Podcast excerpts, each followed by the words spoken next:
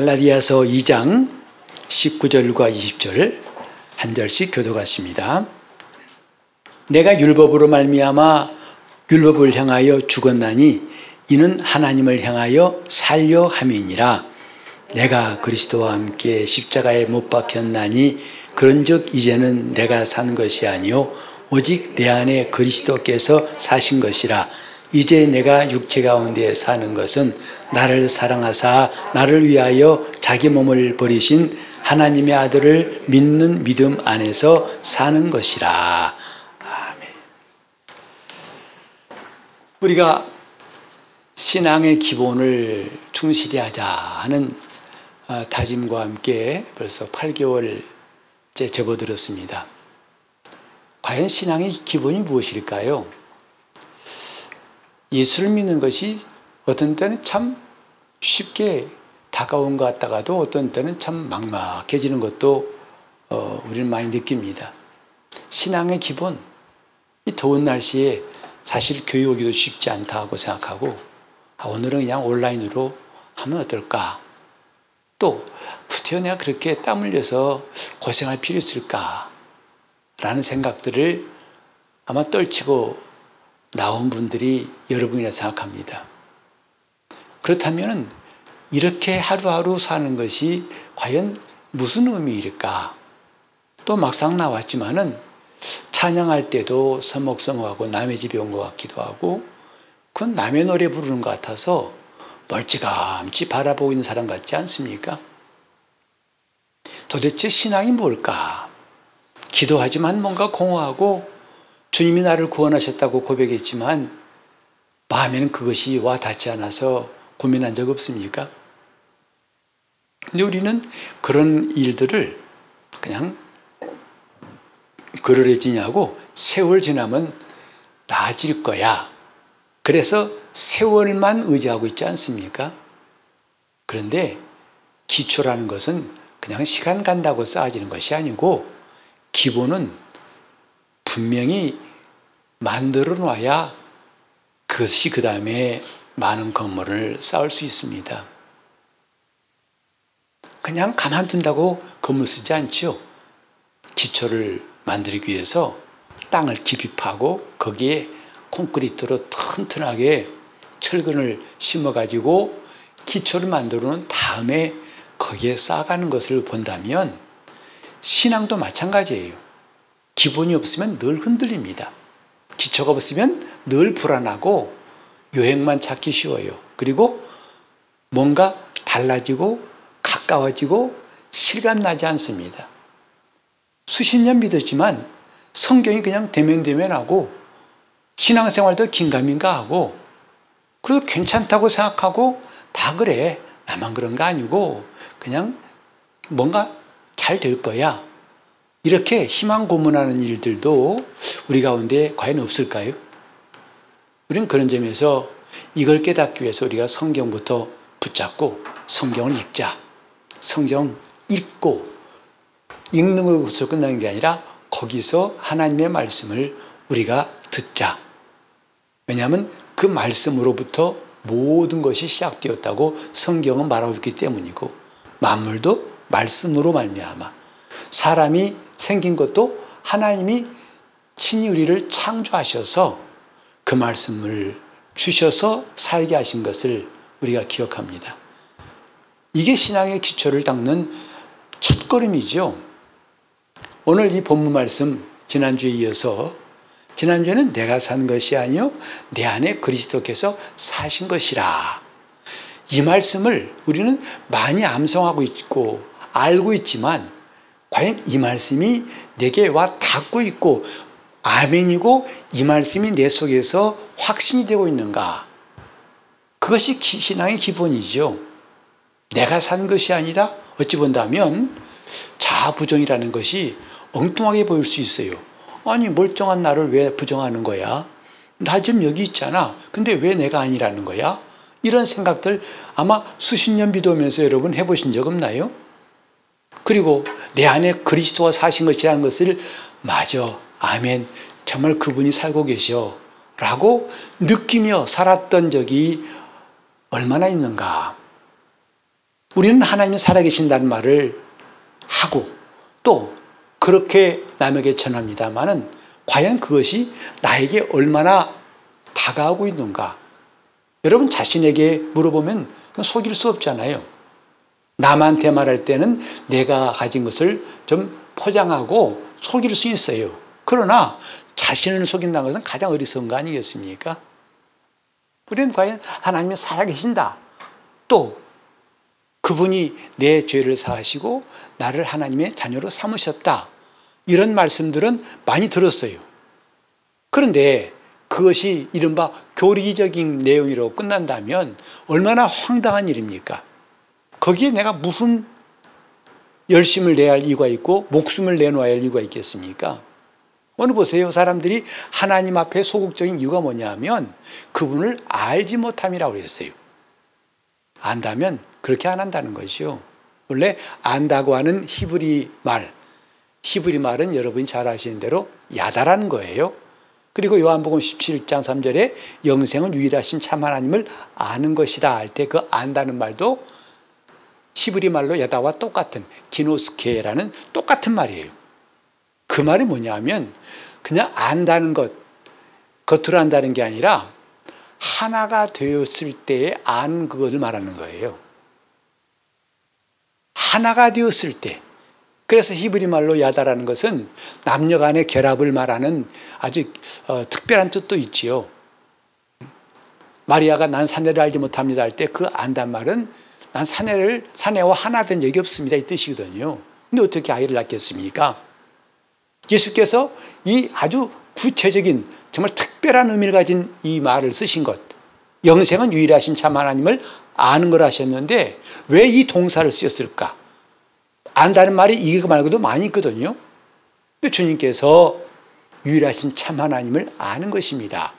그의 보내신 자 예수를 아는 것입니다 할 때 안다는 것은 우리가 지금까지 알아왔던 것과는 차원이 다른 거예요. 본질이 다른 겁니다. 뭐죠? 하나가 되어야 하는 겁니다. 세상에 하나가 되어야 하는 것은 거의 없어요. 남녀가 결합해서 남편과 아내가 서로 하나가 되는 것과 같은 경험을 세상에 또 무엇을 비교할 수 있습니까? 어떤 지식도 그런 어, 아는 것을 말하지 않습니다. 그런데 하나님을 알지 못하니까 이런 예배 와도 썰렁한 거예요. 앞에서 누가 말씀을 전하고 찬양인데도 썰렁한 것이고 나중에는 너무 썰렁한 게 미안하니까 억지, 억지로 그냥 동조하는 것이고 그런 자신도 되게 어색한 거죠. 근데 그런 일이 한두 번이 아니죠. 1년, 2년이 아니라 10년, 20년이 아니라 지금 수십 년째예요. 그리고 중요한 것은 이게 나아질 가능성이 별로 없어요. 자, 우린 이렇게 해서 우리 끝난다 합시다. 이 상태에서 우리가 이 땅을 떠난다고 합시다. 과연 그 다음에 뭐가 남았을까? 그 다음에 어찌 될 것인가? 우린 적어도 이걸 생각해 봐야 됩니다. 왜? 남의 일이 아니거든요. 과연 이대로 가도 괜찮은 것일까? 이 말이죠. 어떤 사람은 그래요. 아이, 뭐 성화는 우리가 그렇게 되는 것은 죽으면 완성되는 거야. 죽으면 다 완성되나요? 죽으면 완성되는 게 아닙니다. 죄 짓다가 죽으면 그대로 성화되는 것입니까? 그건 잘못된 이야기예요. 오늘 우리는 신앙의 기본이란 말을 너무 쉽게만 생각하지 말고 정말 중요한 거라 생각하세요. 내가 그 기본이 없다면 집을 지을 수가 없어요. 뭘 더 쌓아 올라갈 수 없어요. 예수님도 말씀하셨죠. 내 말을 듣고 행하지 않은 사람은 마치 모래 위에 집 지은 사람 같다고. 오늘 이 말씀 그리스도께서 사신 것이다. 이건 무슨 말씀인가요? 아니 과연 여러분 오늘 내 안에서 주님이 살아계신다는 것을 많이 실감하고 계십니까? 정말 내가 산 것이 아니고 주님이 살아계신다는 것을 실감하고 있냐 이 말이죠. 이게 신앙의 기본이에요. 이게 없다면 그 신앙은 금방 마치 뜨거운 여름날에 뽑힌 풀처럼 말라버릴 겁니다. 우리는 하나님 앞에서 하나하나 듣는 말씀이 우리 믿음이 되고 신앙의 기본이 되었으면 좋겠어요. 그런 의미에서 우리가 매 주일마다 말씀 하나하나씩 우리가 읽고 그 말씀을 깨달아가는 것은 참 귀한 시간 되었으면 좋겠습니다. 자, 여기에 내가 아니요, 내가 산 것이 아니요, 내 안에 그리스도가 사신 것이다. 이것은 바울만의 고백이 아니라 우리 믿는 그리스도인이라면 누구나 다 이렇게 되어야 한다는 것을 말하고 있습니다. 여러분, 간증과 설교는 다르다고 말씀드렸죠. 간증은 그 사람이 체험한 주관적인 것이 참 많아요. 그러나 설교라는 것은 객관적인 어느 특별한 몇몇 사람이 아니 열심히 있고 잘하는 사람 몇몇이 아니라 모두에게 하신 말씀 그걸 전하는 게 설교예요. 그렇기 때문에 성경 말씀에 기록되어서 우리에게 믿음으로 주신 말씀들은 아 이건 저 사람이니까 저니까라고 할 것이 아니라 이건 우리에게도 나에게도 그렇게 이루어져야 할 말씀이라는 거죠. 과연 여러분은 그리스도가 사신다는 게 무엇인지를 얼마나 이해하고 계신지 정말 주님이 살아계신다. 물론 우리는 때로 하나님이 함께 역사하셔서 나를 주장하셔서 나로 놀라운 일을 행하신 거 뜸은 마치 사막의 오아시스 같이 그렇게 경험할 때가 있어요. 그런데 그 경험이 많지도 않고 어찌 본다면 몇십 년 전의 이야기 가지고 계속 우려먹는 일도 적지 않습니다. 그러니 정말 신앙이 간당간당 오늘까지 와 있다는 것도 어떻게 보면 기적일지 몰라요. 그런 상태에서. 오늘 알아보고 싶은 게 뭐냐면 그리스도께서 사신 것이라 이게 도대체 무슨 말씀인가를 좀 더 가까이 봤으면 좋겠는데 먼저 우리는 예수님 우리를 구원하신 것이 지금까지 우리가 죄에 매여서 그것 때문에 지옥 갈 수밖에 없는 인간의 죄를 용서하신 것, 죄를 대신 담당하신 것, 물론 그거 물론입니다. 근데 대개 주님의 구원을 거기로 끝나고 말아요. 마치 뭐냐면 내가 아까 갖고 있던 짐을 대신 지신 거. 진짜 무거운 짐이었는데 이 더운 날 지고 가기 힘든데 누가 와서 고맙게도 자기 차에 실어줘 가지고 나는 홀가분하게 갈 수 있는 것. 짐을 내려놓는 정도로만 구원을 알고 있다면 구원을 반밖에 모르는 겁니다. 왜냐하면 성경은 이런 말씀이잖아요. 하나님이 우리 죄를 사하시고 그 다음에 뭐죠? 그의 자녀로 삼으셨다고 했어요. 자녀이면 또한 하나님의 상속자라고 했어요. 그러니까 죄를 사하고 곧 죄라고 한 것은 무거운 짐이라는 것은 통칭해서 우리가 한평생 살면서 느끼는 여러 가지 걱정, 근심, 고민 또 정말 큰 문제 이걸 다 한마디로 짐이라고 합시다. 그것을 대신 지시고 해결해 주셨다로 끝난다면은 복음을 반쪽밖에 모르는 것이다 이 말이죠. 하나님이 기껏 그래 내가 내짐 져줄게 일 줘. 내가 갖고 갈게. 이 정도 내 병 나한테 줘. 내가 가져갈게. 내 징계 받을 거 내가 대신 져줄게. 이것으로만 끝난다고 생각하니까 마치 예수님은 내 죄를 사신 분, 아 그래 감사하신 분 물론 감사하지요. 근데 복음의 내용은 그게 아닙니다. 더 나간다 이 말이죠. 뭐죠? 우리를 하나님의 자녀로 삼으셨다는 거예요. 그러기 위해서 우리를 하나님은 그냥 우리에게서 짐만 가져가신 것이 아니라 우리를 아예 새로운 피조물이 되게 하신 거예요. 그게 바울이 말했잖아요. 누구든지 그리스도 안에 있으면 새로운 피조물이라. 적어도 우리는 이전까지와 다르다는 거지요. 분명히 성경은 새로운 피조물이라고 했어요. 과연 우리는 새로운 피조물이라는 걸 느끼고 있습니까? 성경은 그 새로운 피조물의 내용을 여러 가지로 말하고 있는데 그 중에 하나 뭐냐면 하나님의 자녀가 되게 하신 거예요. 원래 우리는 뭐였죠? 마귀 자식이었어요. 너희는 너희 아비 마귀에게서 났으며 라고 하셨어요. 그런데 새로운 피조물이 된 다음에 우리가 가진 놀라운 신분은 뭐냐면 하나님의 자녀라고 했고 그리고 이제는 예수님이 상속하신 그 나라를 함께 상속하게 하셨다. 이게 굉장한 말씀이잖아요. 근데 오늘 신자들은 그건 별로 관심 없어요. 당장 내 앞에 문제가 해결되면 끝이에요. 그리고 주님 안녕히 계세요. 그런 거죠. 그러니 신앙생활이 매우 어, 편협하고 이기적인 것이 되어버렸어요. 자기만 알고 그 다음에 몰라요. 우린 탕자에 비유해서 한 가지 기억합시다. 탕자가 아버지 소유 가지고 먼 나라 가서 자기 마음대로 쓰고 나중엔 다 알거지 됐죠. 그래가지고 남의 집에 가 더부살이 하는데 그 사람이 저 들로 내보내가지고 돼지를 치게 했습니다. 그리고 자기가 먹을 음식도 안 주고 그냥 돼지가 먹는 식물을 같이 나눠 먹은 거죠. 그런데 그 나라에 흉년이 들어가지고 그것마저도 먹기 힘들어서 이제는 바닥이 난 거죠. 인생 바닥을 긴 거죠. 그때 기억한 게 뭡니까?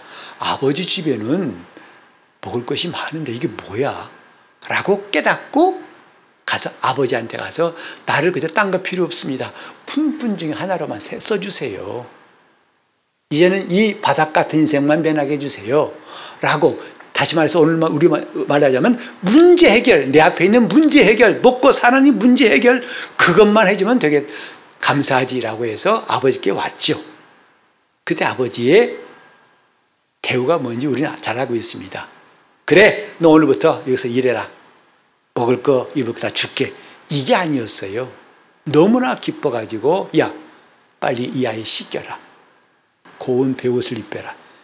금가락지를 끼워라. 그리고 살진 소를 잡자. 오늘 잔치하자. 왜? 잃었던 내 아들을 내가 찾았다. 아버지는 좀 품고 나나 고용한 게 아니에요. 그가 지금까지 겪었던 모든 문제 해결은 물론이고, 이제는 자식이 돌아왔다고 기뻐하는 거예요. 자녀로 맞이한 겁니다. 이게 복음이에요. 오늘 우리는 복음에 대해서 그냥 그냥 주님 힘들어요. 그러니 도와주세요. 애걸복걸해서 그분이 해결해 주시면 아이 감사해요. 그래 그 다음에 관계 없어요. 이러니 오늘 바울이 말한 것처럼 내가 산 것이 아니요 내 안에 그리스도가 사신 것이고 그 다음에 말은 더 들리지 않습니다. 자, 우리 한번 다시 한 성경 좀 볼까요? 갈라디아서 6장 15절.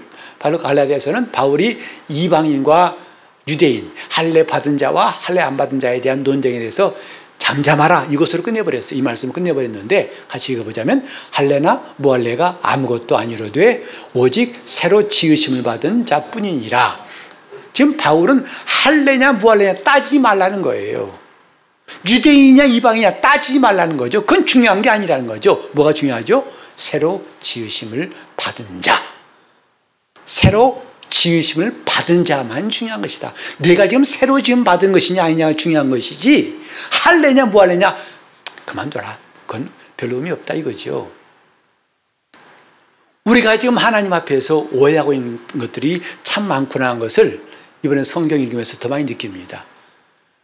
우리의 관심사는 지금 문제 해결이에요. 이 땅에서 수많은 문제, 마음에 평안도 없고 불안하고 근심하고 걱정하고 염려하고 난 미워하고 그들과 싸움하고 그저 직장 가서 들볶이고 또 가정에서 때로는 갈등이 생기고 너무 힘들어요. 힘든 것을 끝내주시는 그분, 해결사. 오늘 주님을 우리는 그 이상 보지 않는 것 같아요. 사실 주님은 그 정도가 아니라 그 남의 문제를 해결하는 정도가 아니라 그 남이 아닌 자녀로 삼으시려고 하는 하나님의 놀라운 일. 이게 복음이에요. 우리는 그래서 내가 지금 이 중요한 문제 해결 정도가 아니라 완전히 내가 새로운 피조물, 존재가 바뀐다는 이 놀라운 엄청난 일에 대해서는 이제 관심을 가져야 할 때 되지 않았나. 그게 신앙의 기본이니까. 주님 말씀하셨죠. 뭘 먹을까, 뭘 마실까. 지금 사람들은 그것 때문에 전전긍긍하고 심지어는 그것 때문에 예수 앞에 온 사람 많습니다. 근데 주님 말씀하시기를 그건 일단 내려놓고 먼저 그의 나라와 의를 구하라. 그리하면 이 모든 것을 너에게 더하시리라. 도대체 먹고 마시는 것, 입는 것보다 더 중요한 것이 무엇이길래 주님은 먼저 그걸 구하라 했을까? 우리는 사실 그런 건 별로 관심 없어요. 당장 지금 우리 가정의 문제가 내 직장의 문제가 내 몸에 병이 드는 문제가 또 사업의 문제가 이게 너무 커가지고 그건 보이지도 않아요. 그 말씀을 들어서 늘 귓전을 흘려듣는 거지요. 그죠? 목사님 맨날 뭐 맹한 소리만 해. 뭐 내가 산 것이 아니라 누가 산 거야 그럼? 어? 예수님 사셨다? 뭔 소리야 그건 또? 내가 죽었다?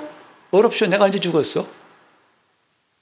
끝없이 하나님 말씀을 들어도 긴가민가 하고 저 산 너머 멀리 기적 소리 같은 그런 말씀만 듣고 있다 이 말이죠.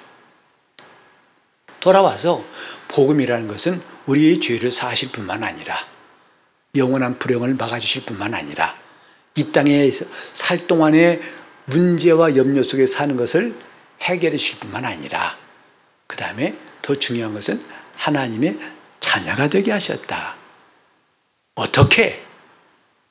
그분, 그분이, 그분이 우리를 새로운 피조물로 만들어 주시기 위해서. 그러니까 하나님의 자녀가 되게 하신 이 놀라운 일들을 성경은 다른 말로 하면 하나가 되게 하려 하심이라는 말씀으로도 우리가 받아들일 수 있어요.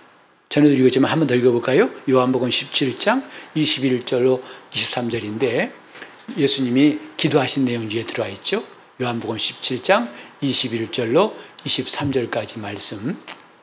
아버지께서 내 안에 내가 아버지 안에 있는 것 같이 저희도 다 하나가 되어 우리 안에 있게 하사 세상으로 아버지께서 나를 보내신 것을 믿게 하옵소서 내게 주신 영광을 내가 저희에게 주었사오니 이는 우리가 하나가 된 것 같이 저희도 하나가 되게 하려 함입니다. 곧 내가 저희 안에 아버지께서 내 안에 계셔 저희로 온전함을 이루어 하나가 되려 함은 아버지께서 나를 보내신 것과 또 나를 사랑하심 같이 저희도 사랑한 것을 세상으로 알게 하려 하심이로소이다. 여러분, 금방 읽은 말씀 중에 하나가 된다는 말 몇 번 나와요? 기억도 안 나죠? 네 번 나와요. 한 번만 말씀하신 것도 중요한 것인데 주님이 거듭 거듭 강조하신 게 뭐죠? 저희로 우리와 하나가 되어 놀라운 말씀 아닙니까? 하나님은 자기 안에 우리를 두실라고 하는 게 보통 일입니까? 그가 부자가 돈 많은 부자가 도와달라니까 음, 재산 중에 좀몇푼 줘서 버는 것 같지 않고 아예 너는 내 식구가 되라. 이건 굉장한 일이잖아요. 하나님이 내 문제에 대해서 관심을 가지시고 그래 내가 좀 누구 쉽게 도와줄게. 이 정도 아니라 아니야. 너는 아예 내 식구가 되자. 17장 21절로 3절 말씀은 그 말씀이에요. 아예 넌 내 식구가 되자 이 말. 우리와 하나가 된 것 같이. 아버지와 내가 하나인 것 같이 저희도 우리와 하나가 되게 해 주십시오. 하는 것이 주님의 기도였고 그것이 십자가에서 예수님이 피 흘리신 사건이고 그것이 곧 성령을 보내사 우리 안에 임하게 하신 하나님의 뜻이에요. 우리는 이 큰 뜻을 과연 얼마나 품고 있는가? 이것을 얼마나 받아들이고 있는가? 저희도 우리와 하나가 되게 하사 그랬어요. 보세요. 아까도 말씀드렸지만 말씀을 들어도 긴가민가 찬송을 해도 긴가민가 썰렁하고 답답하고 그러니까 설교자는 말합니다. 하도 분위기 쌀라니까 괜히 밑도 끝도 없이 할렐루야 그럽니다. 그러면 사람들은 자동으로 뭐가 돼 있어요? 아멘하게 돼 있어요. 여러분 안 하시네요 그래도 할렐루야 아우 대단하시네요. 한 번 더 해야지. 할렐루야 어 아직도 안 하시네? 할렐루야 야, 요집동이다. 보통 아니 실념이 굉장한 거예요. 음? 여러분 그런데 흔들리지 않는 분이랑을 증명하시는 굉장하네요. 근데 뭔가 썰렁하니까 분위기, 찬양도 막 여러분 박수 치세요! 치세요! 아! 이게 기쁘죠? 마치 엔진 열 받듯이. 그렇게 사는 신앙생활에 무슨 소용이 있는가 이 말이에요. 왜 닿지 않는지, 왜 그것이 강감하고 내 마음은 냉랭한지, 그건 왜 모르십니까? 그 뭐죠? 하나가 안 돼 그래요. 주님과 남남이에요. 말로는 주님 그러지만은 주님과 남남이에요. 그가 하신 일 그저 머리로는 인정해요. 그러나 이 속에 경험이 없어요. 그래놓고도 나는 여전히 믿는다고 그래요. 나는 여전히 신자라고 합니다. 그리고 이 다음에 죽으면 천국 갈 거야. 그럽니다. 우리는 지금 하나님 앞에서 정말 중요한 사실. 하나가 되지 못하면, 그분과 하나가 되지 못하면 좀 불행해진다는 것을 성경에 많이 볼 수 있어요. 뭐죠? 가론 유다는 예수님과 함께 있던 사람 아닙니까? 그런 나중에는 그는 자기 갈 길을 갔다 그랬어요. 그리고 저는 차라리 나지 않았으면 좋을 뻔했다고 그랬어요. 뿐입니까? 베드로를 비롯한 11명 제자들도 예수님이 잡히시니까 다 도망가 버렸죠. 그런데 놀라운 것은 오순절 이후에 성령이 마신 다음에 그들은 한 사람도 도망가지 않았어요. 그리고 빠짐없이 순교했어요. 베드로는 거꾸로 십자에 달려 죽음, 죽음을 맞이했고 창에 맞아 죽기도 하고 문 차입니까?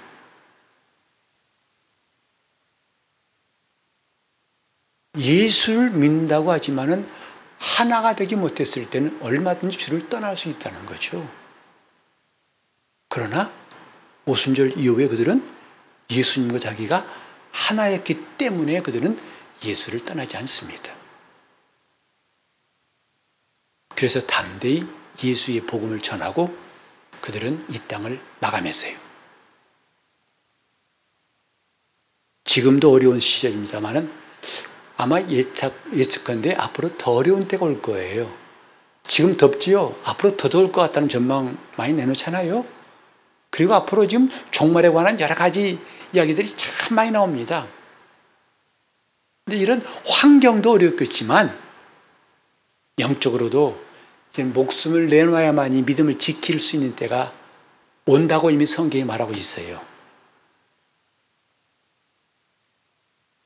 어린 양 예수의 피로 인해서 목배임 받은 자들이 하나님 재단 앞에서 소리치면서 우리를 언제 신원해 주시겠습니까? 여러분, 지금 우리가 예수 믿고 있지만 어느 순간은 황당하게도 어, 이렇게 내가 황당한가? 또 남벌 때도 저 사람이 믿는다 하더니 저게 무슨 모습이야? 무슨 상황이지? 그런 일도 우리는 참 많이 봐왔잖아요. 왜죠? 하나가 안 되어 그런 거예요. 주님과 하나가 안 되면 언제든지 떨어질 수 있어요. 우리가 지금 하나님 앞에서 이런 말씀들에 대해서 진지하게 생각해 볼 수 있으면 좋겠어요. 난 주님과 하나인가? 여기 보면은 내가 산 것이 아니요 내 안에 그리스도가 사신 것이라 이 한마디로 말하면 주님과 하나가 되었다는 뜻이에요. 그분과 하나가 되었을 때 그때 우리는 비로소 내가 산 것이 아니라고 말할 수 있어요. 그때 우리는 비로소 그리스도가 내 안에 사신 것을 경험할 수 있어요. 하나가 되는 것이다 이 말이에요. 그것도 안 하면서 맨날 이 성경 말씀을 암송한다고 뭐가 될 것 같지 않습니다. 여러분 제발 우리는 좀 올해 신앙 기본 좀 충실합시다. 어떤 분이 그래요? 수련회 안 가요? 지방에 목사님도 어, 목사님 수련회 안 가십니까? 예, 올해는 안 갑니다. 사실 뭐 2, 3년 전에도 안 갔잖아요. 코로나 때문에. 저도 지금 그런 마음이 없겠어요. 이런 일 저런 일 해보고 싶은 마음이 없겠어요. 우리 교회 왜 일이 없는가? 일 좀 해야겠다는 말 왜 안 생기겠어요? 그러나 그런 행사 한다고 해서 기본이 생기다면 저는 얼마나 하겠습니다. 저는 오랫동안 예수 믿으면서 교회가 이런 기본을 세워주지 않고 행사만 했을 때 얼마나 황당한 결과가 있는가를 저는 뼈저리게 경험했어요. 이런저런 행사한다고 해서 어느새 기본이 갖춰진다? 천만의 말씀이었습니다. 속빈 강정 마냥 그게 무너질 때는 정말 충격적이었어요. 하나가 되려 함입니다. 이게 주님의 간절한 기도 제목이었어요. 저희도 우리와 하나가 되게 없어서 오늘부터 우리는 이 말씀에 좀 관심을 가졌으면 좋겠어요.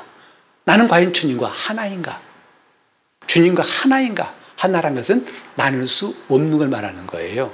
성부와 성자와 성령 하나님은 각각의 인격이십니다. 근데 왜 한 분이라고 하느냐? 나눌 수 없어요. 아버지와 아들은 나눌 수가 없어요. 아들과 성령은 나눌 수 없어요.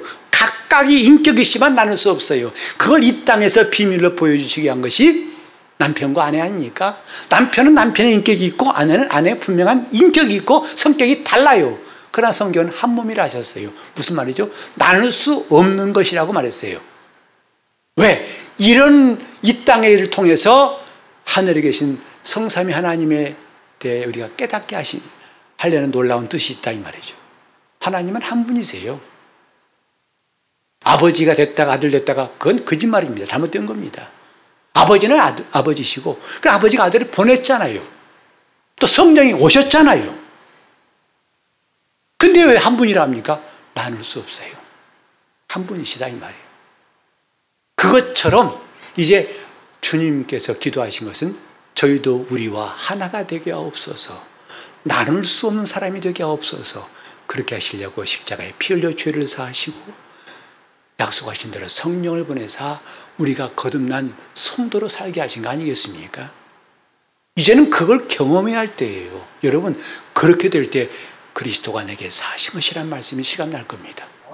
내 안에 그리스도가, 내 안에 그리스도가 아무리 찬송 많이 하고 아무리 성경 많이 읽어도 이런 하나님의 말씀이 믿어지지 않더니 드디어 이제 이 말씀이 믿어지는 역사가 오늘 우리 모두에게 임하길 바랍니다. 신앙생활 열심히 하세요. 왜 열심히 합니까? 하나가 되면요. 열심히 하지 말라도 해요. 신앙생활 잘하세요. 기도 열심히 하세요. 그렇게 말 안 해도 하나가 되면 기도할 줄 알고요. 여러분, 하나님을 열심히 알아야 됩니다. 여러분이 오해하지 마세요. 하나님은 내가 알려고 해서 알아지는 게 아닙니다. 이미 예수님 말씀하셨죠. 아버지 외에는 아들을 아는 자가 없고 아들과 아들의 소원대로 계시를 받은 자 외에는 아버지를 알 자가 없습니다. 그랬어요. 그리고 주님께서 말씀하신 대로 성령이 오시면 그가 나를 증거하실 것이고 모든 걸 가르치실 것이다. 우린 지금 굉장한 착각. 그분과 하나가 되지 못한 채 그분 밖에서 그분 밖에서 그분을 바라보고 그분을 사모하고 더 알려고 노력하고 열심을 내고 그 대표적인 게 바리새인들입니다. 그 결과가 뭐죠? 화 있을 진저라는 게 주님의 판단이에요. 심지어는 제자들일지라도 3년 동안 그렇게 주님을 따라다니고 주와 함께 오게도 가고 중리도 가기를 작정했습니다 했을지라도 그는 다 굴기 전에 도망가 버렸어요. 하나가 되지 못하면 그와 같은 거예요. 하나가 될 때 우리는 주가 내 안에 사신 것이다. 나는 내가 산 것이 아니라 주가 내 안에 사신 것이라는 고백이 믿어지고 확신이 되고 체험될 것입니다. 이런 은혜, 이게 신앙의 기분 아니겠습니까? 올해 이것보다 튼튼히 하고 가십시다. 그분과 내가 하나라는 것. 억지로 누가 찬송합시다 하니까 찬송하는 게 아니에요. 그냥 찬송할 수밖에 없어요. 여러분 범사에 감사하세요. 감사할 수밖에 없어요. 쉬지 말고 기도하세요. 졸지, 졸지 마. 기도해. 아니, 기도하게 되어 있어요. 왜죠? 그분과 하나가 되었기 때문이죠. 그분이 나를 통치하시기 때문이다. 이 말이죠. 그래서 우리는 이제부터 이를 위해서 중요한 것. 나를 부인하는 겁니다. 자기를 포기할 때 주님과 하나가 될 수 있어요. 이제 그에 대한 것은 또 다음 주에 말씀드리기로 하고 나를 부인하라는 것. 나를 부인한 게 무엇인가를 또 다음 주에 말씀드리겠어요. 나를 부인할 때 주님과 하나가 될 수 있고 다시 말해서 주체가 바뀌어야 한다는 거죠. 내가 아니라 누가? 그리스도가. 내가 아니라 그리스도가. 이제부터 우리는 이런 훈련이 필요해요. 내가 아니라 그리스도가. 내 생각에는이 아니라 그리스도가. 이것이 그분과 하나가 된 사람들의 고백이고, 그래야 우리가 신앙의 기본을 튼튼히 가질 수 있습니다. 예수가 거느리신 삶 사모하며 그렇게 살아갑시다. 내가 아니라 그리스도가. 기도하실 때, 주님, 내가 아니라 그리스도가 나를 포기하고 나를 부인하고 내가 주체, 내 삶의 주체가 바뀌는 놀라운 역사 있도록 동성으로 기도하시겠습니다. 하나님 아버지, 우리 삶에 올해처럼 귀한 때가 없었다고 회고할 수 있도록 올해는 참으로 신앙의 기본이 정말 충실할 수 있도록 도와주시옵소서.